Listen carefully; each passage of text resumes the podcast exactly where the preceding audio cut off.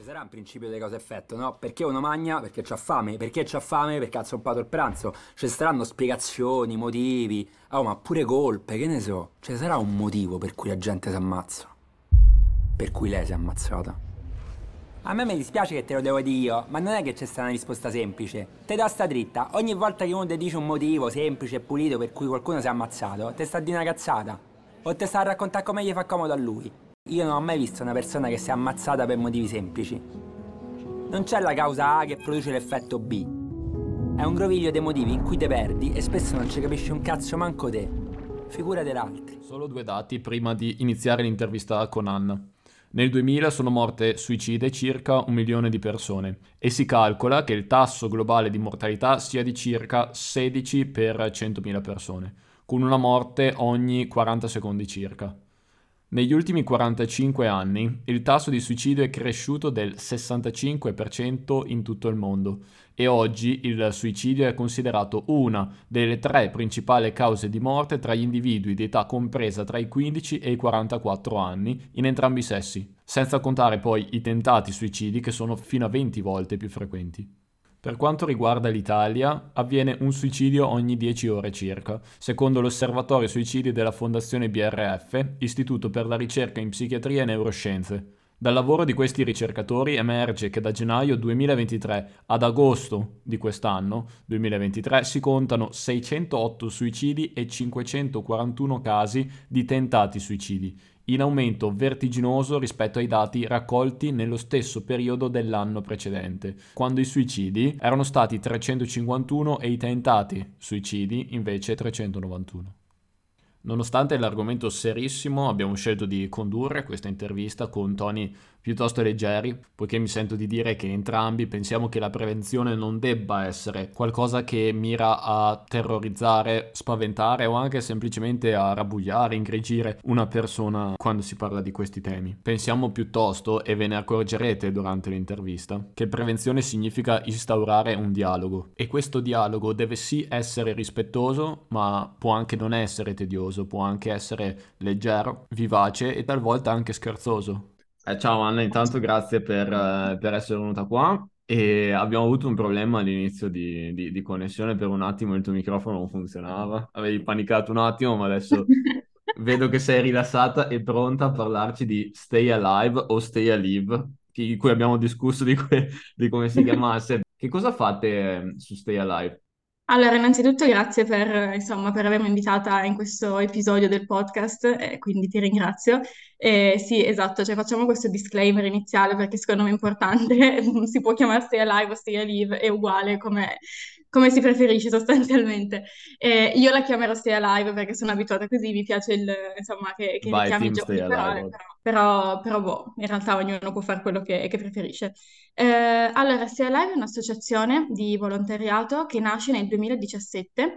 Io non sono stata tra i membri fondatori, quindi quello che, cioè, la storia iniziale che propongo adesso, diciamo, io la racconto per sentito dire anch'io perché non, non, ero presente, sono diventata presidente poi, cioè sono entrata nell'associazione e sono diventata poi presidente successivamente. Comunque Stay Alive nasce nel 2017 a Novara da un gruppo di ragazzi e ragazze, eh, adolescenti, frequentavano tutte le scuole superiori e nasce a seguito di un'assemblea di istituto, insomma una di quelle giornate nel mio paese si chiamano giornate seminariali a scuola, dove insomma c'è un po' di autogestione, si organizzano mm, momenti di riflessione su determinate tematiche. Quindi, dopo tutta una mattinata di riflessione su una determinata tematica, questi ragazzi e ragazze decidono, cioè comprendono che eh, c'è bisogno di parlare di più di certe tematiche e quindi decidono proattivamente di riunirsi insieme e di fondare questa associazione per portare avanti tutta una serie di attività ehm, di incontri, di dialogo, di, di peer education ehm, sulla, appunto, sulla tematica della salute mentale e della prevenzione del suicidio. Quindi eh, inizialmente l'associazione nasce sostanzialmente molto legata a un territorio preciso, che è il territorio di Novara. Dopo però anni l'associazione inizia a ingrandirsi di più e si ehm, accetta nuovi volontari che provengono anche da altre parti d'Italia. Quindi nel frattempo l'associazione è cresciuta, eh, insomma, con componenti un po' di qua e di là e di conseguenza è, eh, via via si è sempre più sradicata, diciamo, da un territorio geografico molto circoscritto che era il territorio appunto del Novarese, ma ha iniziato a portare le sue attività, eh, su tutto il territorio italiano, diciamo. Questa cosa ha un po' dei pro e dei contro perché chiaramente avere un, dire, una base territoriale molto circoscritta ti permette molto più facilmente di creare una sorta di community, ehm, di farti conoscere, di, essere, di far sì che, ehm, di, di far rete anche con altre associazioni del territorio, quindi insomma ti permette tutta quella rete che è molto bella, che è molto utile per le associazioni. Il, il contro è che sei solo in un posto. Invece noi abbiamo scelto poi di allargarci anche appunto a tutta Italia, eh, andando un po' a eh, rendere più difficile il percorso di crearsi una rete perché lo devi effettivamente volere, ti devi molto mettere in gioco, devi molto cercare quali sono le altre associazioni, le devi eh, sentire a distanza la maggior parte del tempo, eccetera, però è una ricchezza perché ti permette appunto di raggiungere anche dei territori eh, più, insomma, mh, Mm, mm, come dire, eh, diverse, quindi diversificando anche il target e- ed è bello, è molto stimolante per questo. Poi appunto avendo volontari da tutta Italia è proprio anche stimolante, diciamo, avere questo grande gruppone eh, tutti insieme. Comunque, vabbè, questa era un po', diciamo, la storia di come è nata l'associazione e di dove si trova, poi chiaramente siamo una piccola associazione. Eh, quello che facciamo sono sostanzialmente attività di peer education, quindi noi non forniamo supporto eh, diretto a mh, mm, adolescenti, insomma, o persone che stanno attraversando un momento di difficoltà, diciamo, perché inizialmente quando l'associazione è stata fondata eh, era, erano, cioè, erano, eravamo tutti ragazzi eh, molto giovani che sono poi magari diventati esperti in ambito di, della salute mentale successivamente, quindi il nostro statuto ad oggi non ce lo permette ancora, anche se nel frattempo abbiamo incorporato all'interno comunque professionisti dell'ambito della salute mentale, psicologi, eccetera. Di conseguenza, effettivamente adesso potremmo anche svolgere delle attività di supporto, stiamo un po' cercando di capire come fare. Però diciamo che il nostro core principale sono queste attività eh, di mh, educazione tra pari, mi viene da dire. Sostanzialmente quello che facciamo eh, procede parallelamente sia eh, online che offline. E diciamo che quello che è il nostro obiettivo principale è proprio quello di creare degli spazi di dialogo con ragazzi e ragazze adolescenti dove sia possibile conversare sulla tematica suicidio, prevenzione, salute mentale, promozione della salute mentale e cose così. Questo, dove lo fate, eh... Anna? Scusami, dove lo fate? All'interno delle scuole o organizzate dei setting specifici? Allora, eh, dipende in realtà. Noi siamo molti, molto, molto aperti eh, ad accettare vari tipi di collaborazioni, a creare vari tipi di eventi, proprio perché pensiamo che ehm, sia proprio la chiave appunto per raggiungere anche target effettivamente diversi.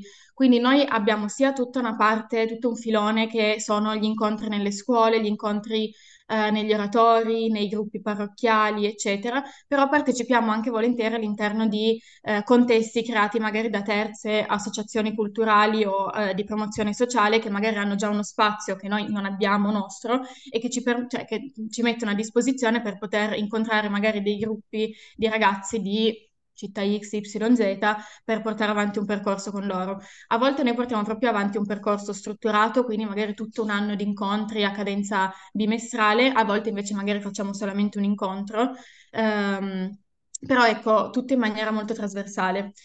Entrare nelle scuole, che diciamo è il motivo per cui l'associazione era nata, perché inizialmente mm-hmm. si pensava di um, cioè l- l'attività principale era proprio andiamo nelle scuole e parliamo, andiamo a fare informazione, sensibilizzazione e prevenzione del suicidio.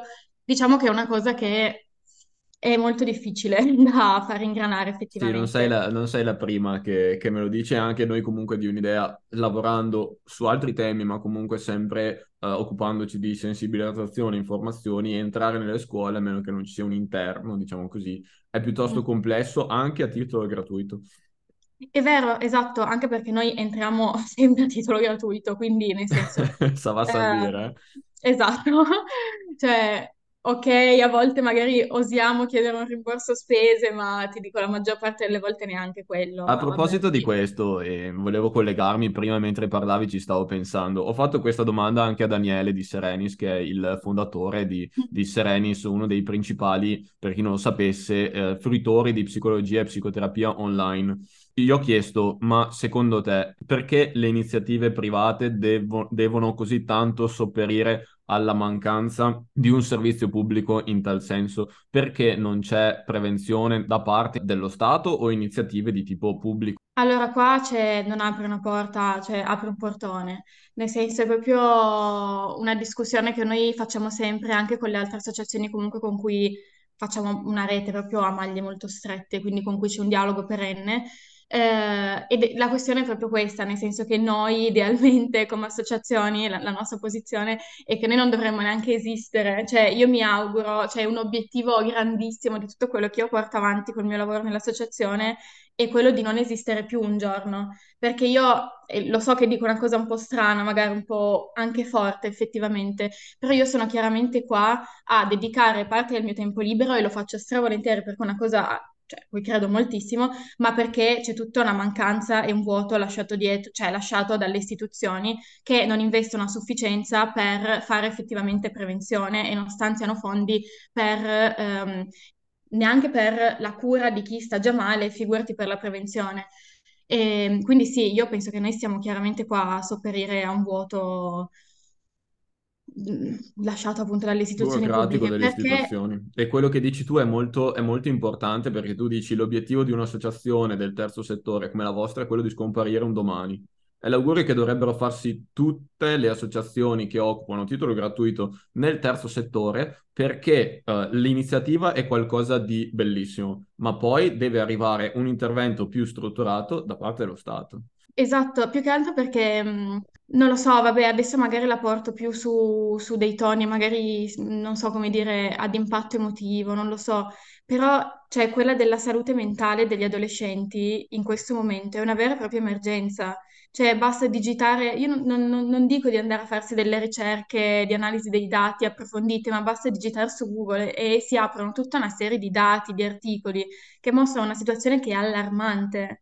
Sì, e sicuramente ne E allegherò quindi qualcuno anche a questo episodio perché giustamente è, è giusto che, che, mh, dare insomma un adito a, a queste parole. Io lo so, essendo uno psicologo, lo capisco benissimo e all'interno delle scuole, soprattutto dove gli adolescenti passano la maggior parte del loro tempo, eh, la figura dello psicologo scolastico è ancora, è ancora assolutamente eh, sotto, sottosviluppata. Eh, pensare che solamente quest'anno il nostro istituto è riuscito ad avere uno psicologo scolastico soltanto perché c'è stata, diciamo, una riunione dei comuni per cui tre di- differenti e larghi comuni si sono messi in accordo per poter stanziare i fondi per una cosa del genere. E solamente in questo caso si è riusciti a stanziare, diciamo, un budget minimo per consentire soltanto a quelli, tra l'altro, nelle scuole secondarie, quindi in primaria non ne parliamo nemmeno, di avere lo psicologo scolastico, perché è una necessità che- da cui non si può più prescindere ed è collegata, ahimè, anche al- ai temi che- di cui vi occupate voi a Stay Alive, che è la prevenzione del suicidio giovanile. Perché ricordiamoci, ragazzi, che eh, si, si entra in depressione anche eh, a quell'età, si entra in depressione anche da, da piccolissimi, seppur i sintomi siano beh, piuttosto differenti, e la prevenzione va fatta il prima possibile, perché appunto è prevenzione per evitare gli outcome che abbiamo avuto anche, ahimè, nei giorni scorsi, eh, tramite insomma shitstorming che è avvenuto sui social di quel caso del ragazzo che insomma si è suicidato su TikTok. Basta anche ascoltare la voce dei ragazzi e delle ragazze adolescenti in questo momento. Quello che io dico sempre è che ehm, queste nuove generazioni hanno fatto proprio un lavorone gigantesco, secondo me, perché sono riusciti di molto a togliere lo stigma, il tabù nel parlare, nell'affrontare tematiche riguardanti la salute mentale in generale e anche condizioni di sofferenza più o meno gravi. È una cosa di cui tendenzialmente, poi c'è ancora tanto lavoro da fare, però si parla, si affronta senza troppe vergogne e di conseguenza ehm, loro hanno proprio tanta voglia di, di dialogare anche con qualcuno che sia un pochettino più adulto per vedere certi bisogni riconosciuti, validati, eh, insomma per, per- per vedere che si sta, per, per sentirsi parte di un ambiente effettivamente inclusivo, no? E invece Sono quello che d'accordo. noi, noi vabbè, io mi metto già tra i vecchi, poi sono in un limbo, però ehm, quello che noi non siamo riusciti a fare invece, noi vecchi, diciamo, passiamo questo termine, è stato invece eh, venire incontro a questo lavoro enorme che queste nuove generazioni hanno fatto e non siamo riusciti a creare degli spazi di dialogo effettivamente per, per questi ragazzi e queste ragazze che quindi rimangono con un bisogno estremamente frustrato e alla fine poi eh, finiscono a parlarne solamente tra di loro, sui social, eccetera, quindi manca anche poi tutta quella componente magari più educativa che potrebbe eh, venire effettivamente messa in campo in un, per esempio anche se in un ambiente scolastico, degli, ma anche solo con degli incontri, con degli psicologi per parlare di determinate tematiche, piuttosto che con delle associazioni, eccetera.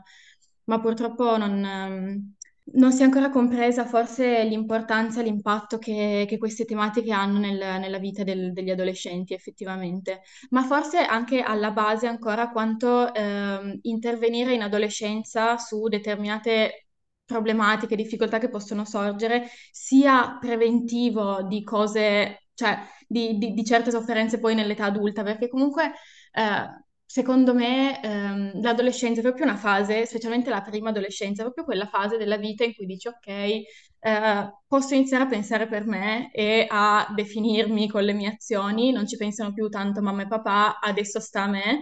E in base a tutte quelle scelte, ai contesti che frequenti, alle persone che frequenti, eccetera, formi poi la, tua personalità adulta e quindi una sorta di filtro con cui poi tutte le cose che ti succedono vengono in qualche modo elaborate, interpretate e da cui dipende poi il valore che tu dai a queste esperienze qua. Poi chiaramente niente è eh, irrecuperabile, immodificabile, c'è sempre possibilità di cambiare, migliorare, slash peggiorare, eccetera. Eh, però diciamo che riuscire a in qualche modo prevenire certe situazioni in adolescenza fa sì che si strutturi una personalità che sia subito più armonica fin da subito, andando incontro poi a una vita adulta molto più serena. Che Assolutamente. poi invece in età poi adulta affrontare certe tematiche è possibile, ma diventa sicuro, cioè ti chiede comunque quella fatica in più, secondo me. Quindi Di- Diciamo che abbiamo una finestra, abbiamo una finestra di, di apertura mentale sempre più ristretta, più avanti si va con l'età, per, per motivi vari, dipende anche da persona a persona, però assolutamente sì. Più si è piccoli e più si è aperti all'apprendimento di alcune cose, al modificare magari alcuni aspetti eh, più difficili, più difficoltari che fanno stare male e ci sono soprattutto quei segnali che eh, dicono e, e prevedono che uh, si potrebbero avere poi dei problemi in età adulta e questo è molto importante. La prevenzione agisce proprio su questo, su cercare di capire uh, questi segnali, su cercare di smussarli, su cercare di evitare che poi si incistino e diventino delle problematiche gigantesche come depressione, come ansia sociale a livelli allucinanti. Una cosa che volevo chiederti, uh, che in parte hai già risposto, riguarda i tabù e le paure degli adolescenti. Pensi che parlare di suicidio all'interno delle scuole o all'interno di gruppi parrocchiali sia un tabù o come dicevi prima, noti proprio questa esigenza dei ragazzi di parlarne, che va oltre il tabù e la paura di questi temi? Qua chiaramente parliamo un po' per generalizzazioni, poi chiaramente ogni caso è a sé, ogni persona ha le proprie idee e secondo me anche per rispondere a questa domanda bisogna seguire due filoni. C'è tutto il versante ragazzi e ragazze che a me sembra che tendenzialmente reagiscano molto bene a queste tematiche qua. Si mettono tutti, per esempio, tutti gli incontri che abbiamo fatto noi nelle scuole, negli oratori, quindi che prevedeva un gruppo, diciamo eterogeneo, perché poi a volte facciamo degli incontri in cui chiaramente la partecipazione è libera ed è dichiarato che l'incontro sarà su quella tematica lì, quindi vengono tendenzialmente ragazzi e ragazze che già hanno un interesse verso quelle tematiche, una sensibilità verso quelle tematiche, quindi arrivano, sono già molto coinvolti dall'argomento in sé. Invece a scuola chiaramente becchi sia quello interessato sia quello che non gliene può fregare di meno, ma tendenzialmente chi scherza di più, chi fa un pochettino più, insomma, eh, delle battute così, eccetera, però tendenzialmente tutti reagiscono molto bene, c'è molto interesse per queste tematiche qua, ma anche perché, ehm, anche per, anche, ma anche i cantanti iniziano, cioè i cantanti, quelli gli idoli dei ragazzini, eccetera, affrontano molto di più queste tematiche e quindi in realtà veramente si sta scardinando di tanto il, il tabù e appunto il pregiudizio nell'affrontare queste tematiche.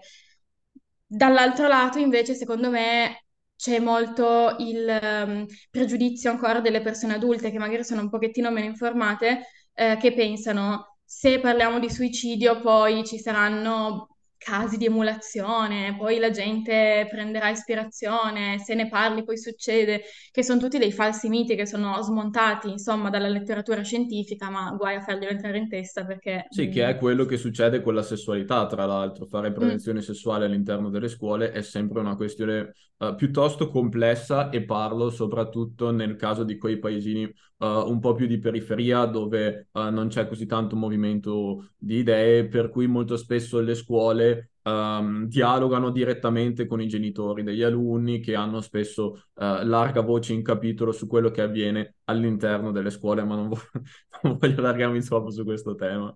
Hai parlato di certo. emulazione, tra l'altro, Anna. Mi è venuta Sì, in mente una cosa, qualche servizio delle Iene mi è, mi è balzato in testa. aiuto.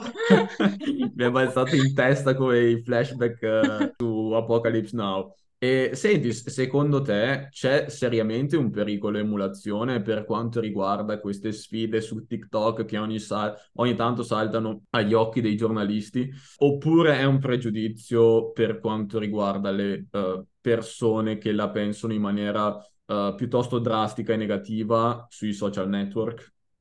Allora, secondo me dipende molto da come se ne parla. Per tanto tempo, cioè ancora adesso, in realtà, fondamentalmente, quando succede caso di cronaca X che prevede una vittima di suicidio, eh, è molto facile che giornalisti o mh, chiacchiere di paese, eccetera, vadano proprio molto a focalizzarsi su dei dettagli macabri, crudi e assolutamente non necessari da divulgare. Quindi l'ha fatto così, l'ha fatto laggiù per questo motivo qui. E allora in questo caso è possibile effettivamente che possa in qualche modo ehm, dar vita a un effetto magari a catena di emulazione, ma perché tu stai effettivamente dando degli strumenti su come è possibile farlo e, come dire, stai aprendo le porte a un contesto che ha dato vita a quella cosa lì, purtroppo. Invece se se ne parla in maniera sensata, seguendo tutte delle linee guida che sono mh, pubbliche, insomma, eh, e che in realtà poi riguardano anche e fondamentalmente, sostanzialmente il buon senso. Invece sì, mh, la, la letteratura, diciamo, sta studiando che c'è un effetto opposto, quindi se se ne parla bene lo si fa di meno tendenzialmente, perché se ne parli bene in qualche modo stai facendo anche prevenzione e quindi eh, sostanzialmente riesci a prevenire queste, queste vittime di suicidio sostanzialmente. Cioè se io ne parlo in un certo modo, ti do anche degli strumenti per comprendere come mai è successo senza dirti il perché il come e uso diciamo quel, quell'aggancio lì per poter dire guarda che puoi cercare aiuto in questo modo qui, se stai male ci sono questi numeri eccetera, allora diciamo che tutto viene ridimensionato. Poi chiaramente mh, sono argomenti che toccano molto la sensibilità delle persone, però diciamo che, eh, e non lo dico io, lo dice la scienza, più se ne parla, eh, meno lo si fa. Anche in questi casi quello che spesso non viene detto è che eh, nei casi drastici in cui poi eh, si concludono eh, purtroppo con un suicidio, molto spesso all'interno di quei casi c'è già una depressione incistata, ci sono già dei problemi molto molto eh, pesanti che risalgono a tempo addietro, per cui non sono situazioni che dal nulla scaturiscono in questa maniera qua. Sono appunto quelle situazioni in cui si poteva fare prevenzione quando c'era il momento esatto, il momento giusto per farla, ma non è stata evidentemente fatta, non è stata fatta a sufficienza. Oppure sappiamo che la depressione, ahimè, è una malattia mortale, per cui in alcuni casi eh, l'esito è, è proprio questo. E la prevenzione e la comunicazione, il parlarne, come dici tu, prende questa piccola parte di percentuale e aiuta a ridurla ancora di più. Succede fatto X e si fa l'articolo come lo fanno la maggior parte dei giornalisti con tutti i dettagli più assurdi e. Sensazionalistici in stile Esatto. stampa Se c'è qual- Esatto, cioè se c'è qualche altro ragazzino o ragazzina che magari è lì lì perché anche eh, questa persona magari sta affrontando un momento difficilissimo della propria vita, della propria gestione emotiva, un conto è leggere un, un articolo che in qualche modo eh, contenga dei riferimenti al puoi chiedere aiuto e puoi chiederlo qui, qua e là ed è importante perché. Un conto invece è leggere questa persona si è uccisa così e cos'ha, usando questa cosa qui e questa cosa qua. Cioè, hai un ris- scontro totalmente diverso. Poi se ci mettiamo tutto il era un codardo, non era coraggioso, cioè tutte queste altre cose assurde che veramente lei... Piccolo tips per i giornalisti, eh, quando insomma si fa un articolo eh, che parla di queste tematiche qua, inserire magari, e in realtà devo essere sincero, devo spezzare una lancia a loro favore, l'ho visto fare alcune volte, non sempre, ma l'ho visto fare, inserire anche alla fine dell'articolo alcuni riferimenti, alcuni numeri di telefono che lascerò in descrizione anche a questo episodio, che si possono chiamare H24 per essere supportati e aiutati da persone esperte e magari un domani anche da voi di Stay Alive, chi lo sa. Ma infatti se posso faccio un attimo un momento pubblicità. C'è un sito che è stato fatto da dei ricercatori dell'Università di Torino che si chiama Papageno News e eh, è un sito che raccoglie proprio tutta una serie di indicazioni scientificamente validate su come, cioè sono, mh, mm, su, sono consigli, insomma indicazioni eh, rivolte ai giornalisti su come parlare, come trattare eh, wow. degli articoli su tematiche di suicidio e, eh, e su cronaca, insomma, di, di, casi di suicidio, e che è estremamente ben fatto, motivo per cui ci tenevo a fare questo momento pubblicità. E quindi Direi secondo me dovrebbe essere... Eh, infatti secondo me deve diventare un punto di, di riferimento fondamentale per la stampa. Purtroppo Zoom mi sta segnalando che tra 8 minuti e 12 ri- finirà la nostra riunione, quindi ultima, do- ultima domanda per te Anna. E come si fa a fare volontariato per Stay Alive e come si potrebbe diventare un volontario per Stay Alive?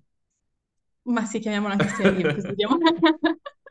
un po' così, un po' così. Allora, qua si apre tutto un altro capitolo di complessità. Allora, come ho già detto prima, noi accettiamo volontari da tutta Italia, quindi chiunque sostanzialmente è benvenuto all'interno dell'associazione. Uh, diciamo che uh, essendo che noi siamo tutti sparsi, cioè veramente da ogni angolo possibile e immaginabile dell'Italia, tutto, tutto, il nostro coordinamento, tutte le attività che noi facciamo sono organizzate e programmate nell'online in qualche modo, quindi videochiamate, drive condivisi, spazi di lavoro di, di tutto e più, qualsiasi strumento digitale che possa prevedere una forma di, di spazio di lavoro condiviso, noi lo utilizziamo. Eh, quindi da questo punto di vista eh, chiunque veramente può, può unirsi all'associazione. Chiaramente noi facciamo sempre una sorta di chiamarlo colloquio è brutto perché non vorrei proprio farlo sembrare un colloquio, però facciamo una chiacchierata iniziale di un'oretta con eh, diciamo, i nuovi aspiranti volontari, più che altro perché ci interessa un po' spiegare bene che cosa facciamo noi come associazione, se può essere una cosa che effettivamente può interessare e soprattutto vogliamo anche un po' avere idea di qual è... Um, la percezione eh, che le, le, persone che vogliono entrare nell'associa- nell'associazione hanno della salute mentale e del suicidio, qual è la loro opinione, eccetera, contando che ogni, opinio- ogni opinione è assolutamente valida. Chiaramente noi come associazione eh, cerchiamo di seguire un certo filone, diciamo. Sì, cercherete quindi... una certa sensibilità attorno al tema. Esatto, quindi non ci interessa che le persone che entrano in associazione siano per forza esperte, assolutamente no. C'è gente che... Tipo, vabbè, mi viene in mente Federico, il nostro amatissimo grafico dell'associazione, che lui, lui, dice sempre che non è che ne capisce tanto di salute mentale, è più vicino al tema emotivamente, però lui è interessato, cioè, ci fa tutte le grafiche, a noi va bene così e nel frattempo lo educhiamo. Sì, è la, la, bellezza del volontariato, insomma, si accetta, si accetta chiunque, basta che esatto. abbia una buona volontà di, di, di, portare qualche cambiamento positivo nei confronti della esatto. società. Esatto, poi nel mondo dell'associazionismo, come tu potrai sapere, cioè ogni competenza comunque prima o poi ti servirà, quindi c'è può entrare anche un, un idraulico in Stay Live e prima o poi arriverà il momento in cui servirà pure lui perché sì. E quindi, quindi niente, sostanzialmente questo. Poi noi facciamo anche tutta una serie di eventi che sono nel mondo offline e in base a quello ci si organizza in base a chi vuole andare, ehm, chi è più vicino geograficamente, insomma c'è tutto questo eh, questa organizzazione dietro, però diciamo che chiunque è benvenuto, se qualcuno volesse unirsi dopo questo episodio eh, di questo podcast può scriverci per mail eh, o su Instagram e noi valuteremo insieme. E, beh, grazie Anna, è stato veramente eh, importantissimo il tuo intervento. L'unica cosa è che secondo me lo si doveva fare prima, quindi mm. veramente grazie mille per aver portato la tua esperienza e la tua professionalità anche, perché sei molto giovane ma sei anche molto professionale, quindi grazie mille, è stato veramente un piacere. Grazie mille a voi. Le persone sono complesse, hanno lati che non conosci, hanno comportamenti mossi da ragioni intime, insondabili dall'esterno. Noi vediamo solo un pezzetto piccolissimo di quello che hanno dentro e fuori. E da soli non spostiamo quasi niente. Siamo fili d'erba, ti ricordi?